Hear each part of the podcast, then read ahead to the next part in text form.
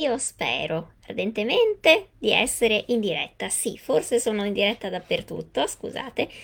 Allora, benvenuti a tutti quanti sulle dirette di Garatea. Eh, questo appuntamento che come voi sapete oramai stiamo portando avanti da anni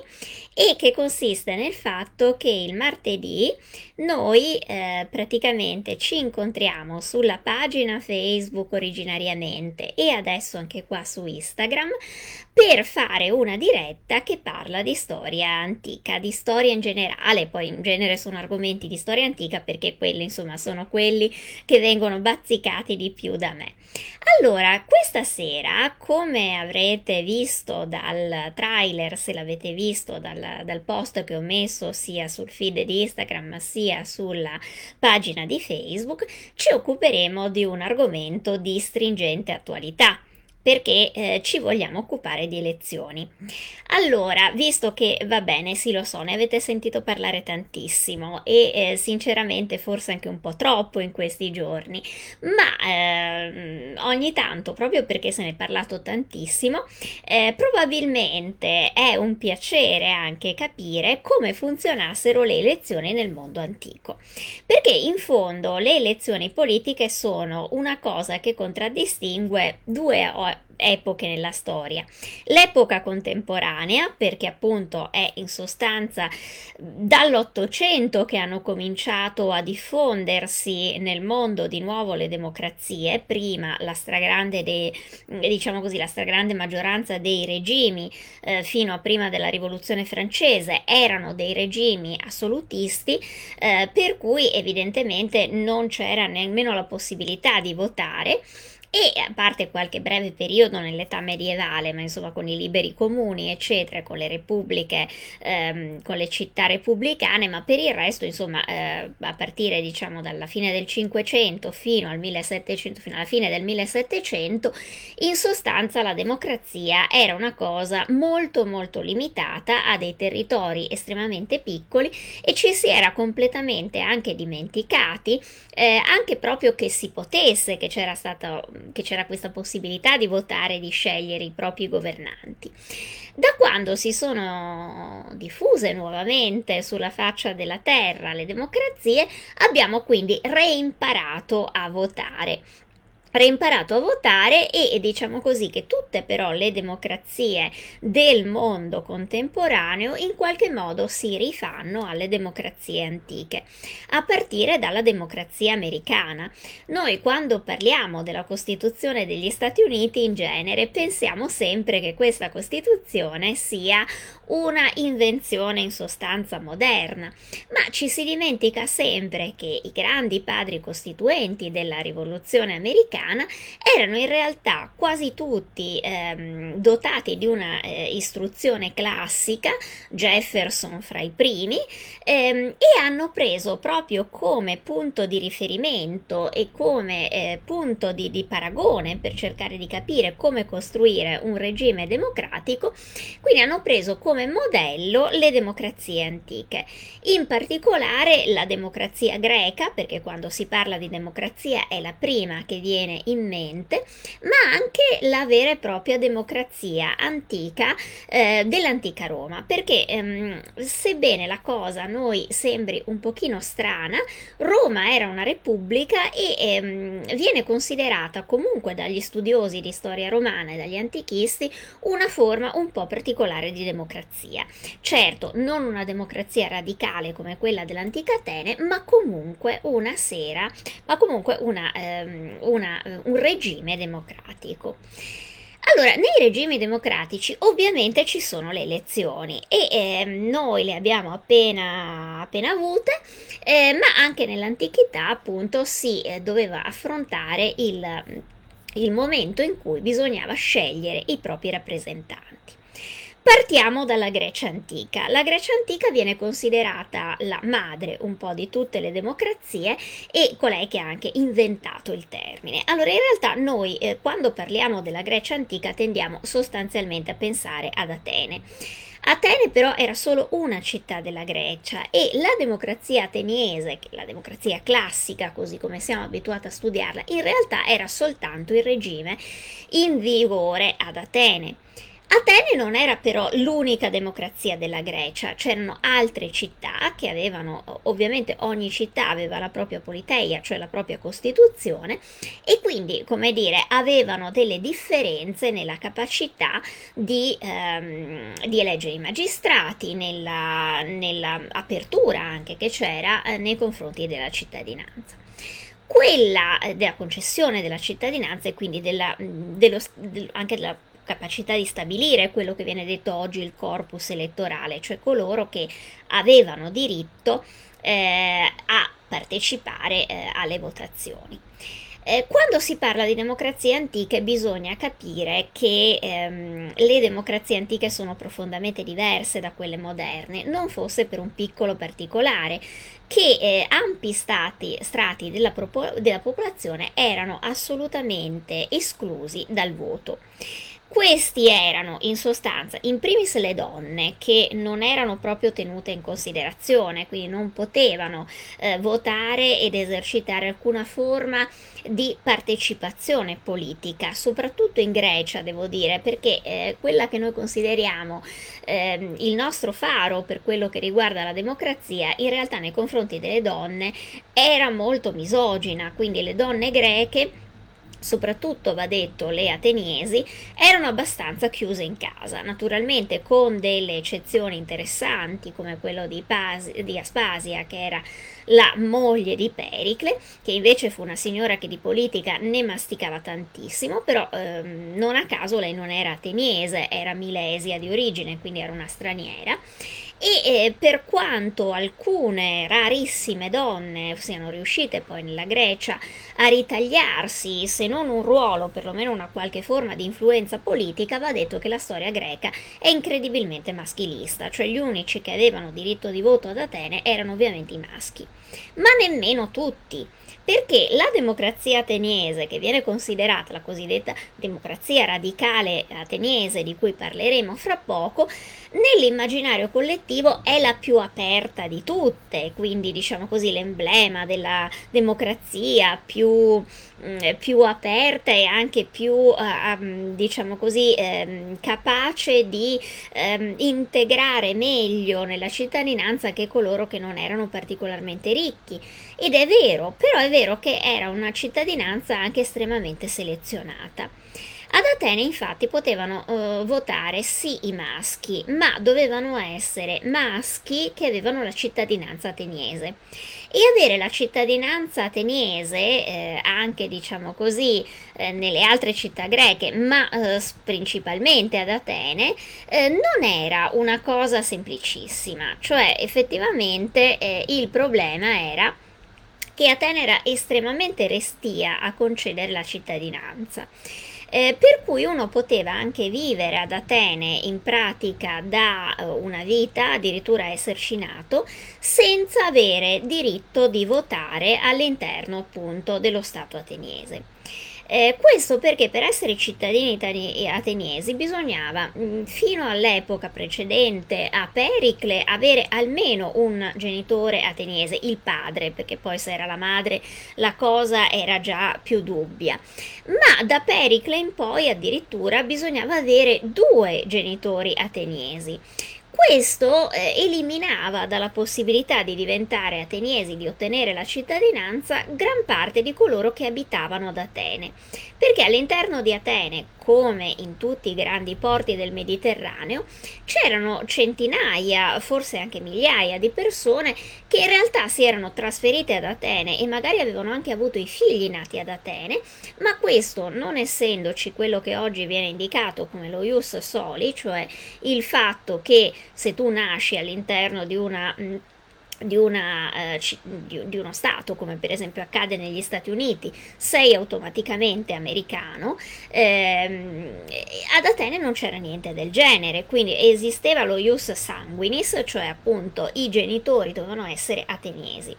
Questo comportò che eh, molti personaggi che in realtà erano nati ad Atene e trascorsero tutta la loro vita ad Atene non ebbero mai in realtà la cittadinanza ateniese. Il più famoso, anche perché letterariamente è uno dei più importanti, eh, fu l'oratore Lisia. Lisia era figlio di Cefalo che era un siracusano, quindi si era trasferito ad Atene perché aveva una piccola impresa, diremmo oggi, di fabbricazione peraltro di armi, era ben introdotto nella mh, società che contava ad Atene, perché in realtà la, era ricchissimo, Cefalo, il padre di Lisia, e eh, ospitava nella sua casa peraltro tutti eh, i grandi esponenti della società ateniese, da Pericle, Aspasia, a gran parte degli esponenti del Partito Democratico, di cui lui peraltro era anche fautore,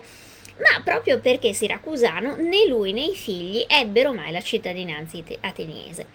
E la cosa buffa è che uno degli eh, oratori che sono considerati proprio nella letteratura greca, ma anche nella storia, uno degli esponenti principali della letteratura greca ateniese e che tra l'altro sono anche considerati perché Lisia fu pesantemente coinvolto in politica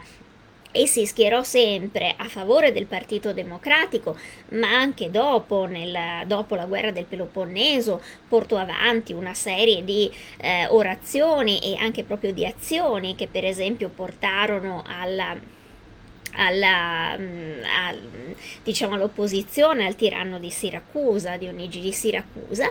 Bene, con tutto questo in realtà Lisia non poteva votare ad Atene, non poteva votare se non forse riuscì ad ottenere per qualche mese la cittadinanza quando fu ripristinata eh, la democrazia dopo l'episodio dei 30 tiranni, ma pare che sia stato appunto solo una parentesi perché poi l'editto con cui si eh, concedeva la cittadinanza a coloro che avevano aiutato Atene a riprendere la libertà pare, da quello che riusciamo a ricostruire, eh, sia stato anche ritirato. Quindi in realtà eh, questa capacità, questa diciamo chiusura degli ateniesi nei confronti della concessione della cittadinanza ehm, fa sì che in realtà il corpus elettorale di Atene era molto molto più ridotto che non il numero dei cittadini. Nel frattempo se sentite dei rumori di sottofondo è perché fuori si sta scatenando il finimondo di un temporale, quindi se sentite stra- dei strani rumori vi giuro che non è eh, una volta tanto il mio microfono ma è che sta veramente venendo giù eh, pioggia a catinelle e quant'altro. Allora, come vi dicevo, quindi Atene era estremamente restia a concedere la cittadinanza, votavano soltanto i maschi adulti ehm, che avevano genitori ateniesi ed erano ovviamente esclusi i, i, bambini, le donne, ma anche gli schiavi, che probabilmente erano un, un nucleo abbastanza consistente, perché in nessuna parte del mondo antico gli schiavi venivano considerati uomini, esseri umani a pieno titolo, quindi ovviamente erano esclusi da qualsiasi decisione politica. Cosa succedeva ad Atene? In realtà le cose per cui le elezioni, diciamo così, per cui gli ateniesi votavano erano in realtà molto poche, nel senso che la democrazia ateniese era una democrazia diretta, quindi non si votava tanto per un, mandare dei rappresentanti e formare un Parlamento che dopo prenda le decisioni, ma i cittadini votavano direttamente, quindi in realtà le cariche elettive erano estremamente poche. Primo perché appunto tutti i cittadini partecipavano all'assemblea, quindi non esisteva un vero e proprio Parlamento, esisteva una cosa che si chiamava la Boulè, che era un'assemblea aveva dei compiti, diciamo così, ehm, politici, ma soprattutto di indirizzo, nel senso che era l'equivalente in pratica di una grande commissione parlamentare, quindi preparava molto spesso dei degli ordini del giorno su cui poi l'Assemblea avrebbe votato, ma il vero equivalente del nostro Parlamento era l'Assemblea, l'Ecclesia eh, di Atene, a cui potevano partecipare liberamente tutti i cittadini. Nell'epoca periclea addirittura i cittadini venivano pagati, nel senso che gli veniva corrisposta una indennità eh, di qualche obolo, quindi il corrispondente, diciamo così, di una giornata di lavoro, che avrebbe dovuto consentire anche ai poveri, cioè a coloro che mm, non erano solo poveri nel senso che non avevano un lavoro, ma anche quelli che ce l'avevano ma dovevano lavorare perché altrimenti non, non sarebbero arrivati a sera e non, riuscito, non sarebbero riusciti a guadagnare abbastanza abbastanza per mangiare, per lasciare da parte per una giornata le loro attività e recarsi appunto nell'assemblea che, dura- che durava spesso l'intera giornata. Eh, questo obolo, peraltro, in età periclea, veniva dato anche per seguire il teatro. Eh, nel senso che i festival teatrali ateniesi venivano equiparati, erano equiparati anzi ad una funzione religiosa, per cui eh, per evitare che la gente eh, si perdesse gli spettacoli, quindi anche i sacrifici, ehm, e la parte diciamo religiosa del festival solo perché appunto doveva lavorare, eh, i cittadini ateniesi venivano pagati con il corrispettivo di una giornata di lavoro per potersi andare a vedere queste trilogie che appunto essendo formate da tre tragedie e un dramma satiresco spesso richiedevano appunto anche un uh, congruo numero di ore per essere, uh, per essere seguite. E dentro alla Boulé, appunto, la Boulé era formata da una serie di, ehm, di, cittadini ateniesi che venivano però sorteggiati. Ecco, il sorteggio è una di quelle cose che eh, contraddistinguevano la, ehm, la, democrazia ateniese, nel senso che gli ateniesi non eleggevano le loro cariche, ma praticamente tutti i cittadini erano all'interno di un'enorme lista elettorale, all'interno della quale venivano sorteggiati alcuni nomi i quali eh, venivano chiamati ad occupare le cariche politiche. Si poteva diventare pritani, che poi era l'equivalente di una commissione che svolgeva un po' il compito del Presidente della Repubblica, e c'erano tutta un'altra serie di cariche politiche e anche amministrative che venivano appunto sorteggiate. Eh, questo consentiva, beh, innanzitutto una cosa del tutto casuale, quindi era anche difficile in pratica riuscire a corrompere eh, delle persone perché eh, non si sapeva chi sarebbe stato eletto. E soprattutto il fatto che però queste cariche fossero rotate anche abbastanza spesso e consentiva peraltro a quasi tutti gli ateniesi, visto che appunto il corpus elettorale di Atene era abbastanza ridotto, di farsi una qualche esperienza nella gestione dello Stato. E questo favoriva quindi una maggiore anche partecipazione da parte dei cittadini, perché ehm, in qualche modo capivano, al contrario di quanto avviene oggi nelle nostre democrazie, dove molti cittadini non hanno nemmeno mai partecipato, per dire, ad un consiglio comunale della propria città o del proprio quartiere, ehm, di capire invece quali erano le, ehm, i passi anche per fare, anche proprio dal punto di vista amministrativo pratico e tutte quelle cose che la politica richiedeva. E questo insomma in qualche modo era formativo per i cittadini. Certo, tutto questo era possibile perché Atene, anche nei momenti di massima espansione, era una città molto piccola e peraltro con un corpo elettorale appunto anche molto ridotto, quindi un'esperienza diretta era probabilmente anche più facile e anche perché tutto sommato, diciamocelo, nel mondo antico, eh, perlomeno mh, mm, fino all'età eh, romana imperiale, non c'era in realtà questa tale eh, complessità anche di conoscenze che vengono richieste per chi si candidi a governare o comunque ad amministrare lo Stato. Le mh, Conoscenze di, di, di, economia, di gestione dello Stato, i, i problemi anche dell'amministrazione pubblica, diciamocelo, erano molto basilari. Quindi in realtà anche chi non aveva nessuna formazione particolare poteva... Ehm, in qualche modo eh, pensare di imparare in brevissimo tempo quelle che erano le procedure base per gestire lo Stato e comunque va detto che tutte queste cariche erano sempre gestite da organismi collettivi. cioè non c'era un solo uomo al comando che prendesse le decisioni, ma erano quasi tutte delle commissioni che proprio per una questione di statistica, siccome gli, eh, i cittadini venivano eletti, certo all'interno della commissione poteva anche capitare che ci fosse qualcuno che non aveva mai visto prima eh, quel ramo dello Stato e non sapeva assolutamente nulla perché magari è molto giovane, però gli altri, visto che in genere erano anche delle commissioni di 3, 4, 5, persino 10 o 15 persone, erano probabilmente dei cittadini che avevano già avuto esperienza eh, di qualche carica politica e quindi potevano fargli un po' da mentore. Va detto anche eh, che eh, c'erano però delle cariche elettive, perché non tutto veniva proprio eletto, veniva, veniva sorteggiato. Una delle poche cariche che era elettiva e che quindi ehm, richiedeva che fosse votato dall'assemblea era quella dello strategos, cioè del generale ehm, che doveva essere eh, indicato eh, per particolari campagne e comunque per eh, garantire la difesa o l'attacco nel caso di guerra.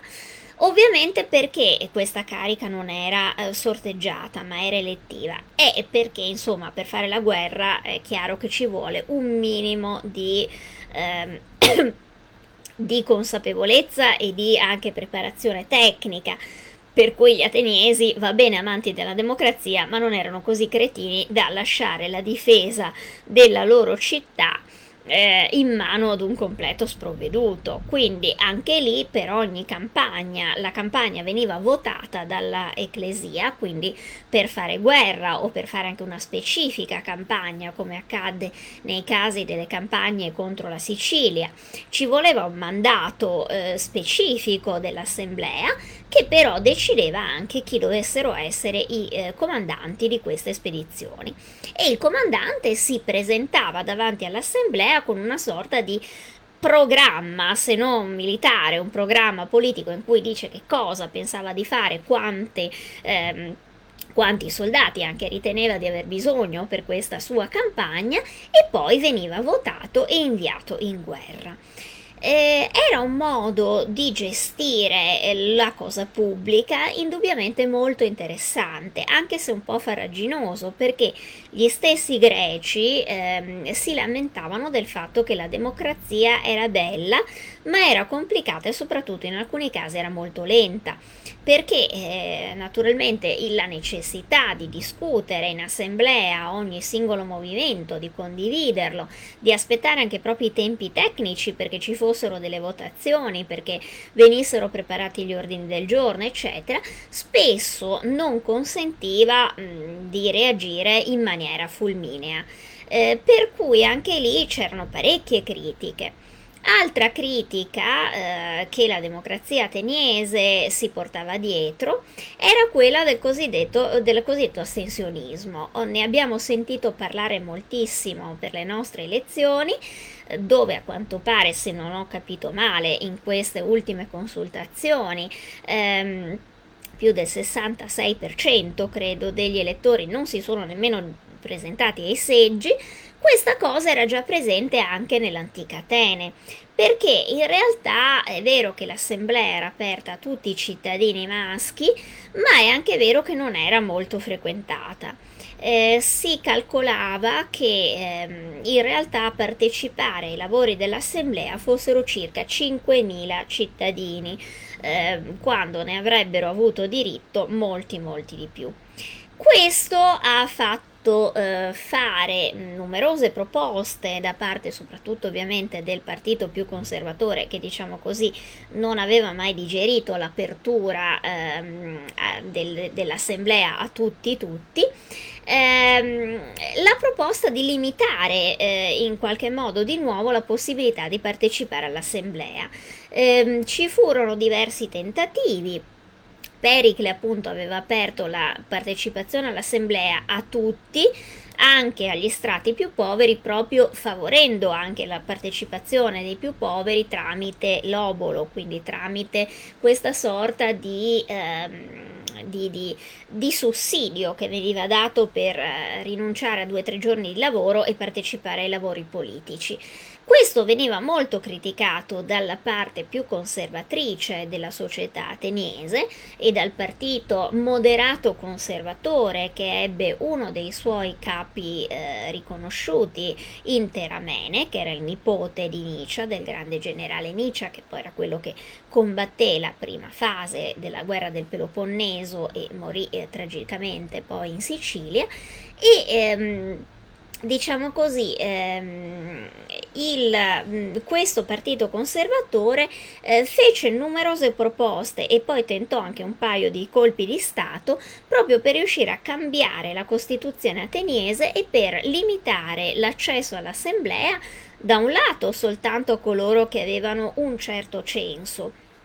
cosa che peraltro forse era già prevista nell'originale Costituzione di Clistene, ma soprattutto per limitare il numero ai cosiddetti 5.000, una lista di cittadini che doveva essere stilata sulla base appunto dei cittadini più ricchi e anche dei più colti, perché giustamente si pensava che soltanto chi aveva avuto un'istruzione, una formazione, fosse in grado di poter dare un parere ehm, corretto riguardo alla gestione dello Stato. Sono dei problemi che, come vediamo, travagliano anche oggi le nostre democrazie, perché ogni tanto si sente qualcuno che dice che bisognerebbe togliere il voto a quelli che non hanno un titolo di studio, che non sono in grado di capire alcune cose, bisognerebbe fare una sorta di esame per poter votare. Ecco, è interessante vedere come tutti questi problemi che ci sembrano veramente modernissimi, in realtà sono dei problemi che si erano già presentati nell'antica democrazia ateniese.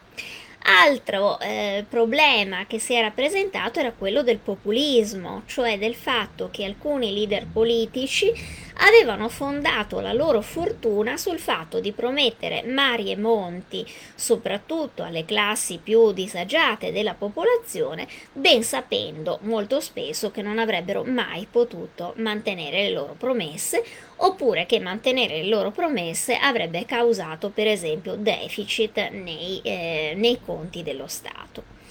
Tutto questo non è una novità moderna, è qualcosa che Atene democratica del V secolo ha già visto e in qualche modo da cui è stata anche travolta, perché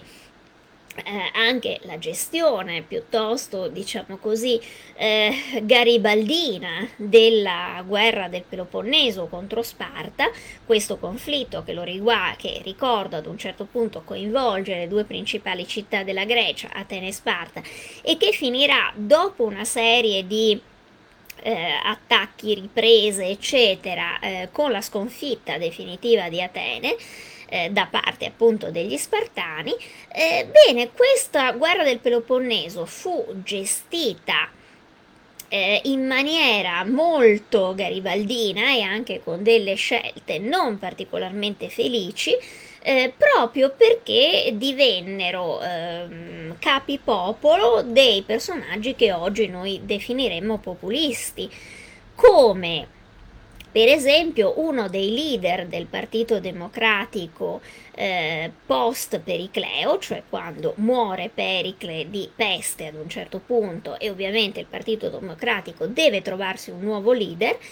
il nuovo leader è Cleone. Cleone che è un rappresentante della democrazia radicale, ma soprattutto che è un uomo che diciamo così gioca molto con il sostegno popolare, parla molto alla pancia degli ateniesi, eh, secondo quanto ci racconta Tucidide che non lo poteva sopportare, ma anche Aristofane che anche lui non lo poteva sopportare era un personaggio molto volgare anche, che proprio anche negli atteggiamenti cercava di arruffianarsi il, ehm, il popolo, quello più basso, per esempio eh, faceva diciamo così, delle, dei discorsi anche all'interno dell'assemblea, dove insomma gli oratori cercavano sempre di essere molto misurati e molto eleganti, perché il modello era quello di Pericle, che comunque era un gran signore, Cleone invece arrivava dandosi delle gran manate, esagerando anche con le emozioni, gridando, urlando, insultando gli avversari. E insomma è qualcosa che anche noi oggi vediamo fare spesso dai leader, diciamo così, molto populisti, ma probabilmente non sanno o magari lo sanno e fanno finta di non saperlo perché poi alle volte i populisti una delle loro armi è anche quella di eh, cercare di dimostrarsi meno colti e meno studiati di quello che sono. Eh, in realtà hanno questo grande eh, punto di riferimento che è Cleone, il quale venne preso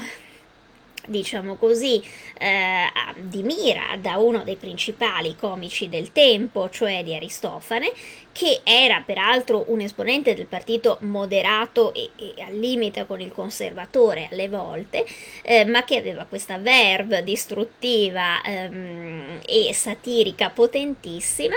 che appunto lo prese in giro eh, nella commedia I Cavalieri, dove lo ritrae con il nome di Paflagone, eh, con, presentandolo come un servo di popolo che appunto seconda i peggiori istinti del popolo per riuscire ad ottenere il governo della casa. Egli contrappone a questo punto Aristotele uno che è ancora peggio di lui, cioè uno che viene chiamato il salsicciaio, eh, che quindi eh, usa contro eh, Paflagone e Creo, Cleone gli stessi suoi mezzi, ma ancora peggio. E quindi alla fine Paflagone viene sconfitto da questo populista all'ennesima potenza. Ora, quello che è bello della democrazia ateniese è che ehm, quando si studia questo periodo, e io lo amo in maniera incredibile, perché il mio primo amore eh, non è la storia romana ma è la storia greca, è che noi ci troviamo di fronte ad una serie di cose estremamente moderne, anzi davvero modernissime, sembra veramente di, ehm, di stare ascoltando delle critiche dei nostri giorni, eh, leggere Tucidide, ma leggere anche gli, aten- gli oratori ateniesi, eccetera, pongono veramente tutta una serie di problemi estremamente attuali, cioè quali debbano essere i limiti del popolo o come si spiega il fatto che quando viene dato al popolo finalmente la tanto agoniata libertà, questo in sostanza finisca per votare gente come voterebbe per il grande fratello, quindi scegliendo i più simpatici o i peggiori, eh, perché no, spesso non è detto che i più simpatici siano anche i più capaci o i più adatti a governare lo Stato il fatto che purtroppo eh, nella democrazia decisioni anche molto delicate vengono poi prese da una massa di persone che evidentemente non ha nessuna conoscenza di quello, di, di quello che c'è realmente in gioco, perché non è una cultura, non sa esattamente, nemmeno capisce spesso quello che realmente rischia e tutte queste, e che quindi sono facilmente preda anche di demagoghi, di demagoghi, scusatemi, di gente che si approfitta delle sue debolezze, e tutti questi problemi che sembrano incredibilmente moderni e che noi oggi dibattiamo anche al caffè alla mattina, prendendo il caffè alla mattina e sentendo le, le notizie del giorno, ci sembrano delle cose appunto relative molto alla nostra epoca, in realtà erano tutti problemi ehm, eh, sui quali appunto si erano già in qualche modo eh, espressi, dovevano aver fatto i conti anche i nostri antenati greci. Questo è uno dei motivi per cui effettivamente io ho sempre amato molto la storia greca, perché in realtà è una storia molto, molto, ehm, molto mm, contemporanea, non tanto negli eventi, perché è ovvio che gli eventi sono diversi, però nei problemi che suscita e che pone davanti, perché appunto la gestione della democrazia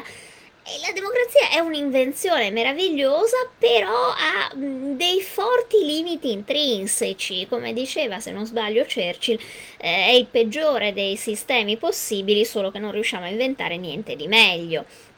la citazione è fatta a, orecchio, quindi potrebbe non essere correttissima, ma il suonto era questo. Ehm, quindi, ripeto, eh, erano tutti dei limiti della democrazia che eh, già gli ateniesi di V secolo avevano individuato e che tutto sommato dopo diversi millenni non hanno ancora trovato una risposta. Ma ehm, diciamo così, ehm, occupiamoci anche di Roma, perché anche Roma pone dei problemi incredibilmente moderni, anche delle, delle situazioni incredibilmente moderne. Roma fu una democrazia, eh, sì, Sì, perché era una repubblica e perché soprattutto c'era la possibilità di votare. Certo, era una democrazia molto particolare, nel senso che al contrario di quella greca, che era appunto una democrazia diretta, ma anche dove tutti tecnicamente i cittadini avevano diritto al voto, Roma, eh, sia per motivi strutturali sia per motivi anche geografici, ebbe un'evoluzione diversa. In origine, quando Roma era una città-stato, ehm, effettivamente era più democratica, anche se all'interno della Costituzione romana c'è sempre stato un limite di, eh, dei forti limiti per il censo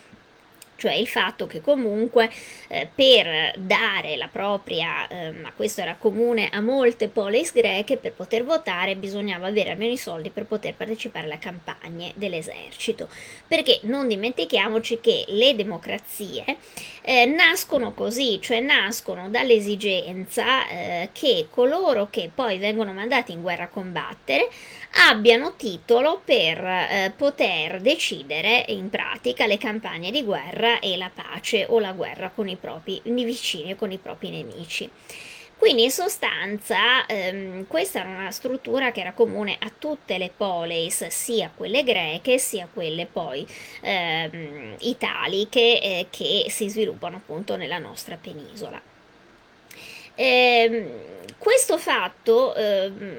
diciamo, anche spiega perché eh, nelle città antiche si fosse divisi per classi sociali. Eh, la classe dei cavalieri era presente sia in Grecia sia nella Roma arcaica e anche in realtà continuerà ad essere eh, presente fino, fino all'epoca imperiale, erano i cosiddetti equites eh, praticamente i cittadini venivano divisi in tre categorie, erano i, quelli che potevano andare nell'esercito, quindi avevano comunque la, la capacità di comprarsi qualche arma, ma erano proprio a livello più basso, quindi entravano nella fanteria. Poi c'erano gli equites, ovvero i cavalieri, eh, che erano quelli che potevano mantenere a proprie spese un cavallo, e poi c'erano i più ricchi, che a Roma sono i patrizi.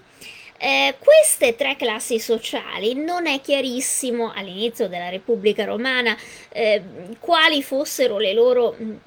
le loro differenze. In realtà tutti votavano all'interno dei comizia, che erano queste assemblee che dovevano eleggere i eh, magistrati, però avevano diverso peso elettorale.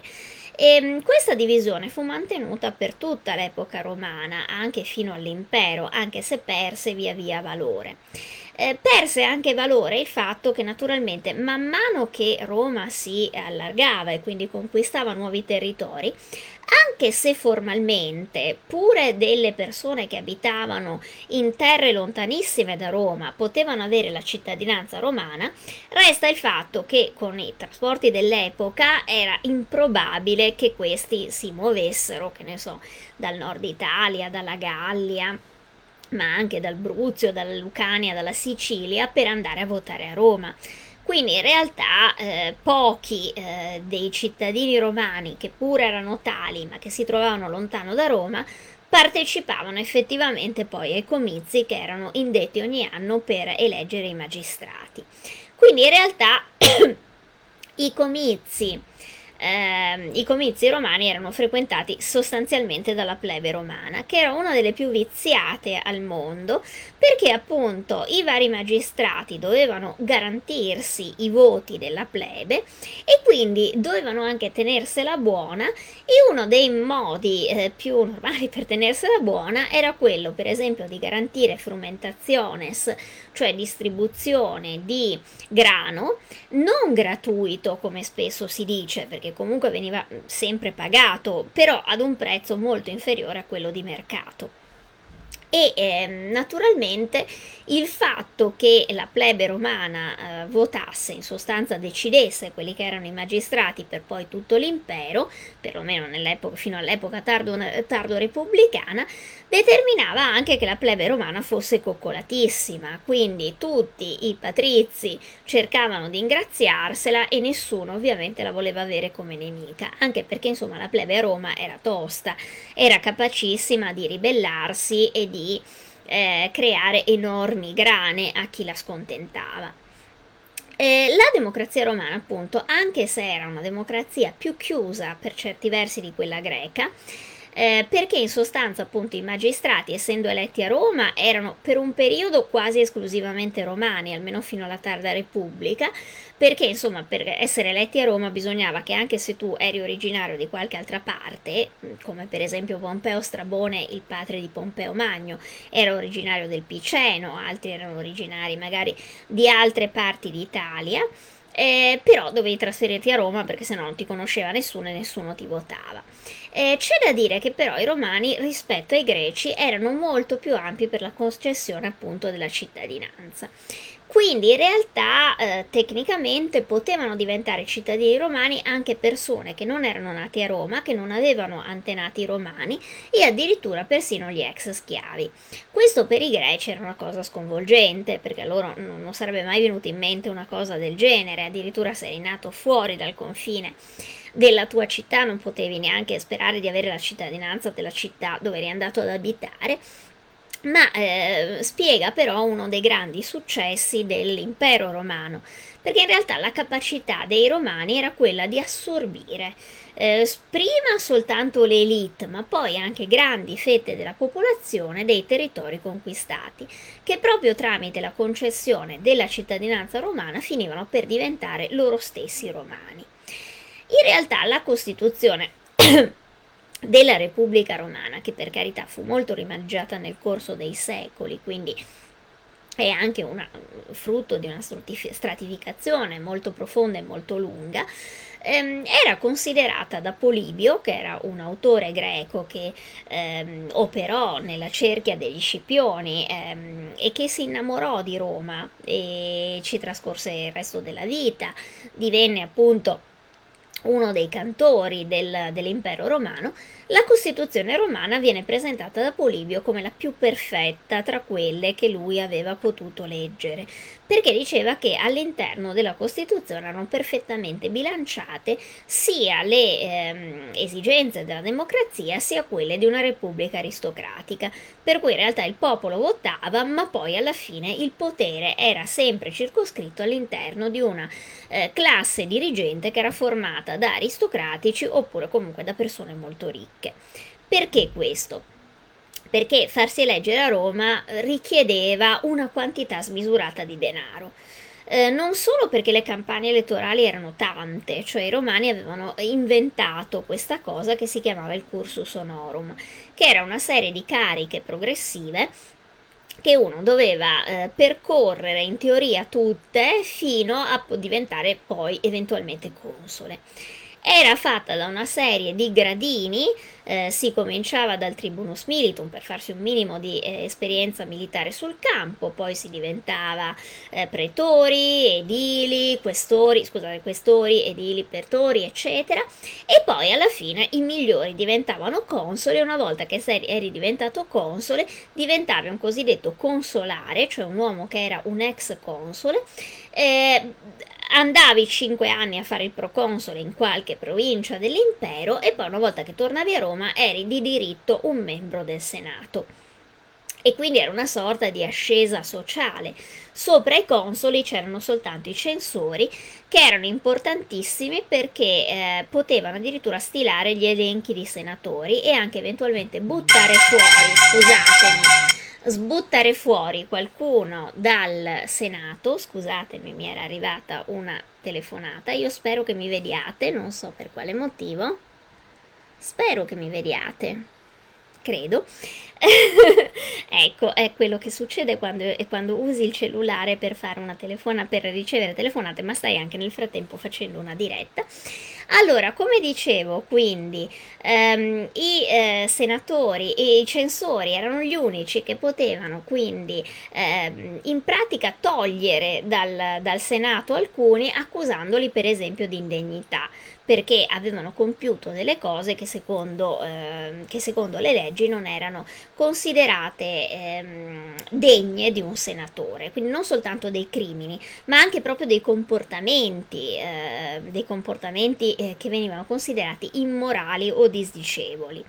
e di conseguenza avevano un grandissimo potere, cioè Catone il censore, eh, Catone il vecchio, era famoso perché insomma era piuttosto rigidino sulle sulle caratteristiche che dovevano avere i senatori, per dire buttò fuori uno dal Senato perché questo povero senatore aveva baciato la moglie in pubblico e questo secondo Catone era uno scandalo incredibile, quindi lo cacciò dal Senato. Ehm, tutto questo per dire che in realtà diventare senatore e diventare console era una, um, una qualcuno nei commenti dice la telefonata di Temistocle che vuole il suo voto, prof. E ma Temistocle è uno dei miei preferiti, quindi forse gliel'avrei anche dato, ma no, non era lui. Allora, come dicevo, ehm, eh, diventare senatori richiedeva un'incredibile quantità di denaro per un numero congruo di anni, perché bisognava fare tutta questa sorta di gavetta.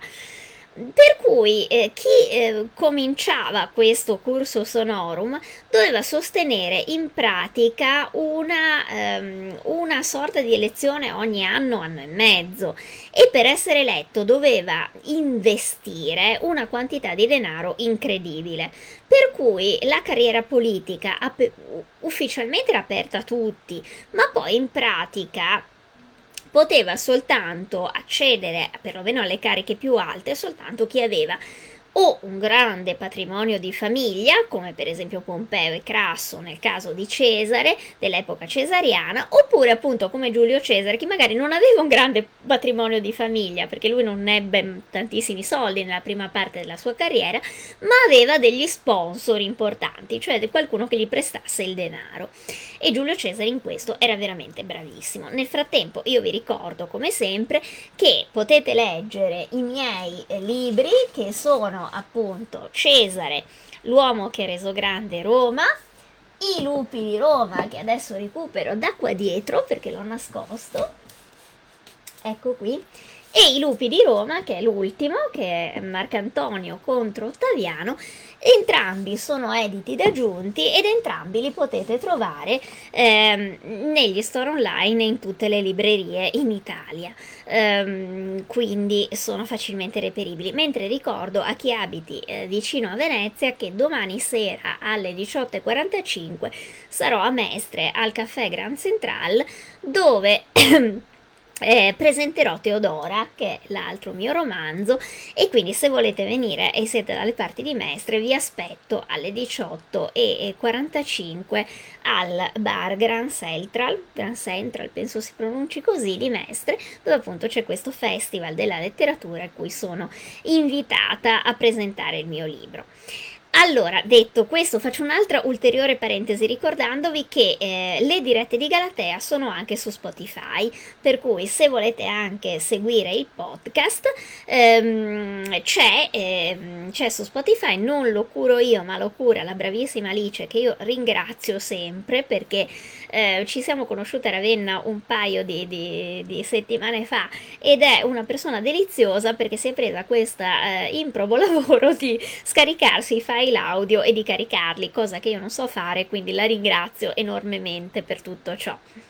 Allora, come vi dicevo, quindi, ehm, ritornando a Roma, eh, la politica era una questione di soldi e quindi chi poteva affrontare questo percorso erano veramente in pochi, anche perché poi molti partivano alla base, eh, nel senso che magari le prime cariche erano anche abbordabili, ma poi per riuscire ad ottenere di venire eletti al consolato eh, ci volevano veramente eh, dei patrimoni ingenti o eh, gente che sponsorizzasse eh, appunto fornendo prestiti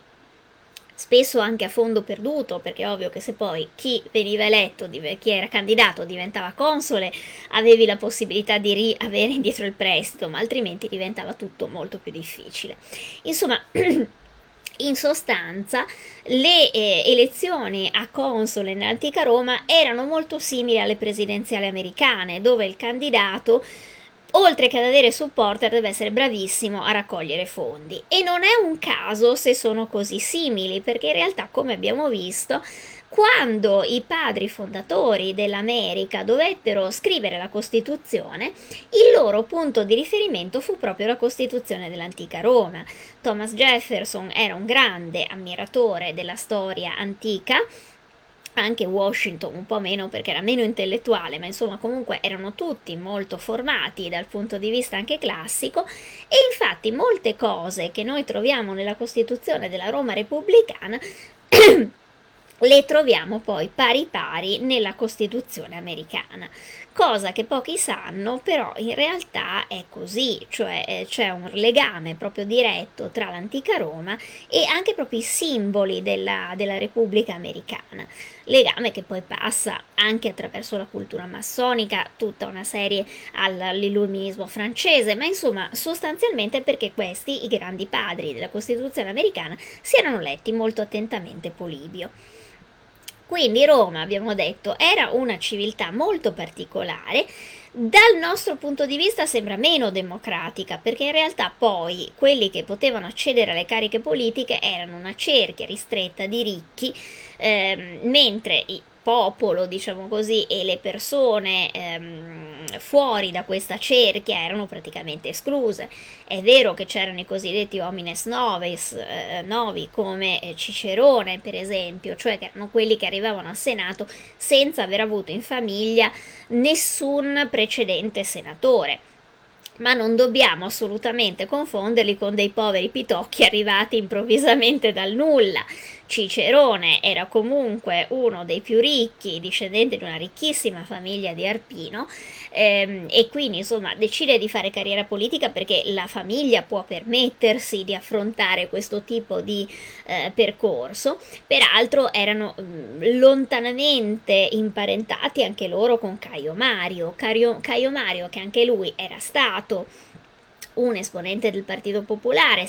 ed è sempre presentato come l'uomo che si è fatto da solo e in gran parte lo fu perché mh, sicuramente veniva da Arpino e non aveva alle spalle genitori, eh, diciamo così, nobili, patrizi, eccetera ma non dimentichiamo che comunque la famiglia di Caio Mario dice Plutarco che era figlio di una sorta di piccolo imprenditore di Arpino, quindi anche lì non c'erano certo quarti di nobiltà in famiglia, ma al tempo stesso non c'era certamente penuria di denaro. E quindi eh, c'è da dire che poi magari nel corso del cursus honorum era possibile però diventare molto ricchi, perché specie quando si veniva inviati come pretori, come eh, proconsoli, soprattutto nelle province, e lì eh, rubavano a man bassa spesso distribuendo gli appalti agli amici degli amici, spesso eh, rubando proprio e basta, come accadde per esempio in Sicilia per Verre, e quindi non c'è dubbio che anche lì la politica era un modo per arricchirsi, lo stesso Giulio Cesare in Gallia. Ehm, riuscì ad ottenere eh, grandissime ricchezze sia dalla vendita degli schiavi eh, ricavati dalle sue campagne, sia dai saccheggi, dai bottini e così via. Quindi insomma, anche a Roma la politica era un modo per arricchirsi non velocemente, perché ci voleva una certa gavetta per riuscire ad arrivare dove ci si arricchiva davvero, però per arricchirsi molto di sicuro sì. Tutto questo ovviamente portava anche a degli altissimi livelli di corruzione, perché abbiamo visto che il popolo romano veniva foraggiato, veniva incentivato a votare per l'uno e per l'altro, uno di, quelli, di questi capipopolo che sapevano benissimo sfruttare anche tutte le debolezze del popolo fu Publio Clodio e non dimentichiamo che Publio Clodio fu l'uomo che prima di Giulio Cesare si è allevato all'interno della sua scuderia il giovane Antonio tutto questo lo troverete, ehm, come dire, eh, spiegato con, diffudeo, con, diffusione di particolari all'interno dei libri che vi ho citato, quindi se vi interessano io vi invito a leggerli, non solo perché li ho scritti io e devo venderli, ma anche perché indubbiamente potrete trovare una serie di altri eh, particolari che riguardano questo, questo aspetto anche, questo aspetto che spesso non viene spiegato tantissimo della della storia romana. Tra l'altro, un altro aspetto che non viene spesso chiarito è che a Roma c'erano le elezioni per quello che riguardava Roma, ma all'interno delle varie città, colonie e municipi romani, eh, quindi insomma ovunque ci fossero eh, i municipi erano erano delle comunità indigene che avevano ottenuto la cittadinanza romana oppure il, lo ius lazzi, quindi il diritto alla cittadinanza latina, che era un pochino meno di quella romana, ma consentiva comunque una serie di diritti, soprattutto per quanto riguardava il commercio e le tasse. E, ehm, Oppure le colonie invece erano proprio colonie fondate in genere da ex veterani, quindi erano gente che aveva proprio la cittadinanza romana perché eh, erano romani d'origine o perlomeno avevano la cittadinanza d'origine e all'interno di tutte queste città, mh, mm, quindi di tutte le città dell'impero, in realtà venivano eletti dei magistrati locali ehm, che avevano eh, giurisdizione su quel territorio, quindi su quella città. Ed erano queste le famose elite locali che spesso erano anche molto ricche, perché insomma alcune città, da prima dell'Italia del Sud, poi anche della Valpadana, avevano eh, dei, eh, dei, così, dei, dei, degli amministratori locali che facevano parte delle famiglie più note della città e che erano davvero con dei patrimoni ingentissimi. Poi magari alcuni di costoro ehm, non si accontentavano più di essere semplicemente dei, dei potentati locali e tentavano la, scala, la scalata a Roma diventando magari senatori a loro volta nell'urbe e a quel punto potevano diventare patroni delle città d'origine. Il patronus non è una cosa che si è inventato Harry Potter, ma è una, um, un istituto dell'impero romano. I patroni erano le sorte di sponsor eh, delle città, nel senso che quando una città o una comunità come non so i Galli Allobrogi e così via dovevano interfacciarsi con il governo di Roma nominavano un loro patrono che poteva essere o una persona originaria dei loro territori che aveva fatto carriera a Roma o anche magari un senatore romano che per qualche motivo era vicino a quel territorio. E il patronus aveva questa funzione di mediatore cioè portava all'interno del senato romano le richieste dei suoi patrocinati quindi cercava magari di ottenere per quella città, non so, per Verona, una serie di eh, concessioni che ne favorissero i commerci, sto dicendo, o per Padova. Molto spesso noi siamo in grado di ricostruire questo attraverso non solo le fonti letterarie ma soprattutto le fonti epigrafiche perché molto spesso all'interno della, eh, del, mm, del foro della città c'erano proprio le statue dei patroni con delle iscrizioni che ci chiariscono chi erano, in che periodo sono vissuti e perché erano considerati benemeriti per la città abbiamo queste iscrizioni praticamente in tutte le città dell'impero e alle volte ci sono anche delle cose molto interessanti perché si scoprono che i senatori che apparentemente non avevano niente a che fare con quel territorio in realtà poi erano patroni di questa o di quell'altra città. Quindi anche questa è una, una, indagine, soprattutto devo dire epigrafica, perché quasi tutte le testimonianze sono appunto dovute all'epigrafia, ma che sono incredibilmente interessanti perché ci permettono anche di eh, ricostruire questa rete di economia che spesso passa in secondo luogo, ma che era all'epoca importantissima eh, importanti senatori, per esempio della Valpadana, furono trase a peto in, nell'età eh, imperiale per quanto riguarda Padova e Verona, oppure appunto per quanto riguarda l'età di Teodorico, eh, Cipriano e Opilione, che sono questi personaggi che arrivarono a Lango a consolare sotto il re dei Goti e che erano probabilmente originari o legati a Padova perché sono legati anche alla fondazione della, eh, dell'abbazia di Santa Giustina. Quindi, eh, come vediamo, attraverso questo istituto del patronato siamo in grado anche di seguire le carriere di diversi senatori all'interno eh, della, dell'impero romano ed è una cosa molto interessante e molto divertente. Poi io sono un'appassionata di epigrafia antica, quindi quando mi danno un'epigrafe ero contenta un, un, tempo perché l'ho sempre considerata una cosa veramente interessante. È una scienza molto sottovalutata l'epigrafia, gran parte di, di neanche sanno che esiste, invece spesso è fondamentale proprio per eh, capire questa serie di interconnessioni che altrimenti resterebbero completamente al di fuori dei nostri radar. Adesso io cerco di leggere con calma, scusatemi, le domande che mi avete fatto, cosa che non è semplicissima perché non so come si fa. Ah, ecco, forse così. Mm, perché in realtà sto usando sempre i soliti accrocchi di Facebook che non so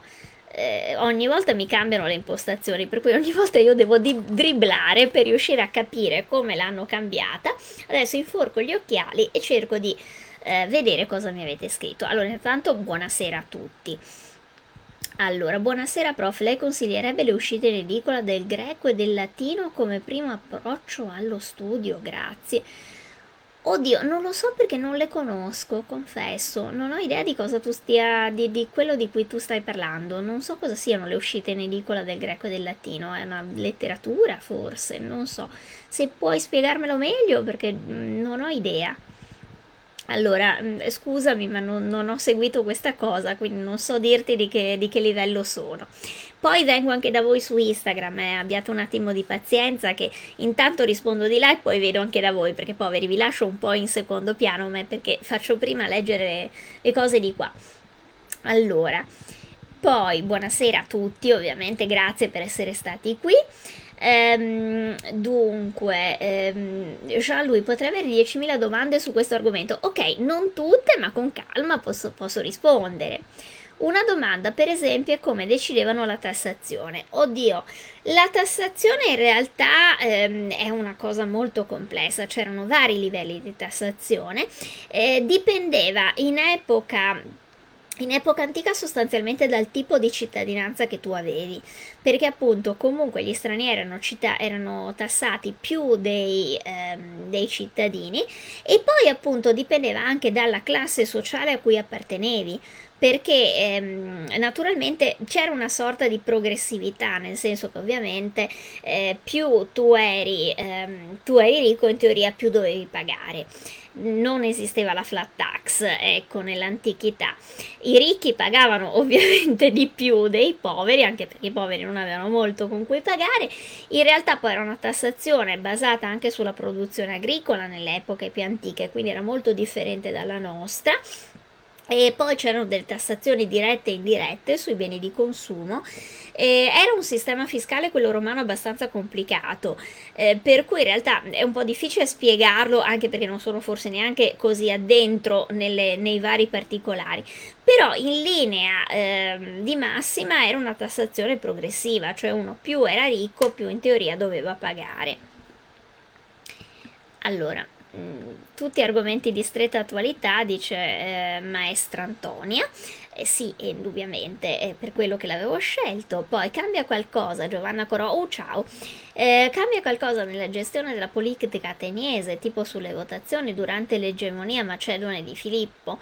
Beh, oddio, cambia parecchio, nel senso che ovviamente mh, mm, Filippo eh, si abbatte un po' come, una, come, un conquistatore sulla Grecia. In realtà formalmente le città rimangono comunque eh, legate loro, ai, alle loro istituzioni, quindi non c'è un vero e proprio cambiamento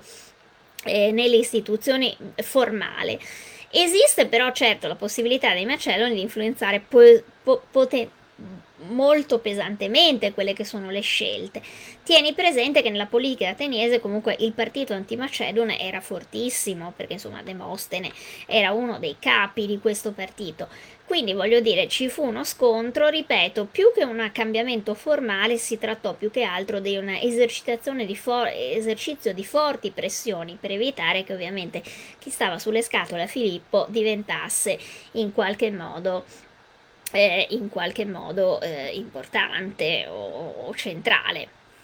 Domanda a tutti, conoscete qualche libro che tratti questi argomenti? Sì, dopo eventualmente te li metto nei commenti perché evidentemente adesso non ti posso fare un elenco. Allora, eh, Giovanna Conrò mi assicura ti vediamo, ti vediamo, sì perché io sono sempre nel dubbio di non venire vista. Allora, sto leggendo Cesare il suo libro, tutto questo è ben trattato, sì, anche perché è proprio uno dei temi centrali, cioè noi quando parliamo dell'antica Roma, eh, ma anche dell'antica Grecia, sembra quasi che sia soltanto una storia di battaglie, di guerre, eccetera. In realtà la politica era fondamentale e tutti questi argomenti erano fondamentali perché erano un po' il sostrato. Jean-Louis, dunque aspetta, oddio mi sono persa qui, ecco. Prof, siete una sorgente d'acqua pura per noi assetati di cultura. E che caspita, grazie, troppo gentile.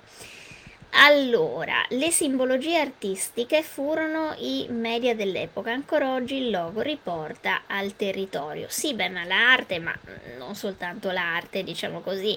anche proprio nel frattempo ovviamente mi si è impallato tutto, per cui io non so per quale motivo adesso non mi fa più scorrere i commenti, no, forse adesso. Allora, scusatemi se non rispondo più, ma mi si è impallato Facebook per qualche misterioso motivo. Eh, forse devo metterlo qui. No, si è proprio impallato. Va bene, grazie, sono Rocco, ho sempre pensato che il consolato avesse un tempo troppo ridotto per dare un indirizzo politico più articolato. Beh, insomma, era un anno, sì, ma durante un anno, se uno lo esercitava bene, aveva tutto il tempo di fare il bello e il cattivo tempo. Tenete presente che comunque i consoli è vero che potevano presentare progetti di legge, potevano farli approvare, però avevano comunque sempre bisogno dell'appoggio del Senato. Quindi ehm, anche lì eh, in realtà i consoli non erano dei dittatori, in realtà Roma neanche il dittatore era un dittatore come lo intendiamo noi. Non è che potessero fare quel cavolo che volevano, c'era sempre il Senato che doveva essere il loro cane da guardia. Quindi in realtà eh, c'era un bilanciamento dei poteri che in alcuni casi della storia romana funzionò malissimo, per carità, però appunto in altri eh, diciamo così che invece eh, fu eh, fondamentale e mh, mm, aveva ragione anche Polibio a dire che c'era una almeno sulla carta c'era un bilanciamento di poteri, poi nella realtà le cose come al solito sono sempre un po' più complicate, ma del resto sulla carta funziona sempre tutto molto meglio che non nella realtà, come sappiamo. Allora, io a questo punto, visto che sono le 10 minuti e vi ho tenuto qui praticamente un'ora, dopo più di questo sarebbe sequestro di persona, quindi vi lascio andare. Vi ringrazio per essere stati con me. Io ringrazio ovviamente anche gli amici che ci hanno seguito su Instagram. Eh, non mi pareva che ci fossero delle domande su Instagram, mi scuso se non le ho viste. Vi ringrazio per essere con me anche sull'altro social. Io presto mi organizzerò anche per provare a fare le dirette su TikTok, ma non ho idea di come si facciano, per cui ci proverò. Eh, così dilagherò su ogni social. Allora, vi ringrazio. Un saluto Giovanna Corò e anche la bellissima Ginevra, che è la sua bambina, che ho conosciuto un paio di settimane fa. Ciao Ginevra, bacioni. Eh, allora, io vi saluto, vi ringrazio per essere stati con me. Vi ricordo che se potete condividere la diretta diretta con gli amici e con chi è interessato di storia romana, vi ringrazio per farlo perché Facebook in questo periodo è un pochino stitico per quanto riguarda la promozione dei post, per cui in realtà se non li condividete praticamente non li vede nessuno, quindi vi ringrazio se mi date una mano a far girare i miei post e eh, grazie per essere stati con me, ci vediamo salvo eh, imprevisti dell'ultima ora la prossima settimana di nuovo con le dirette di Galatea. Ciao e grazie per essere stati con me. Ciao a tutti.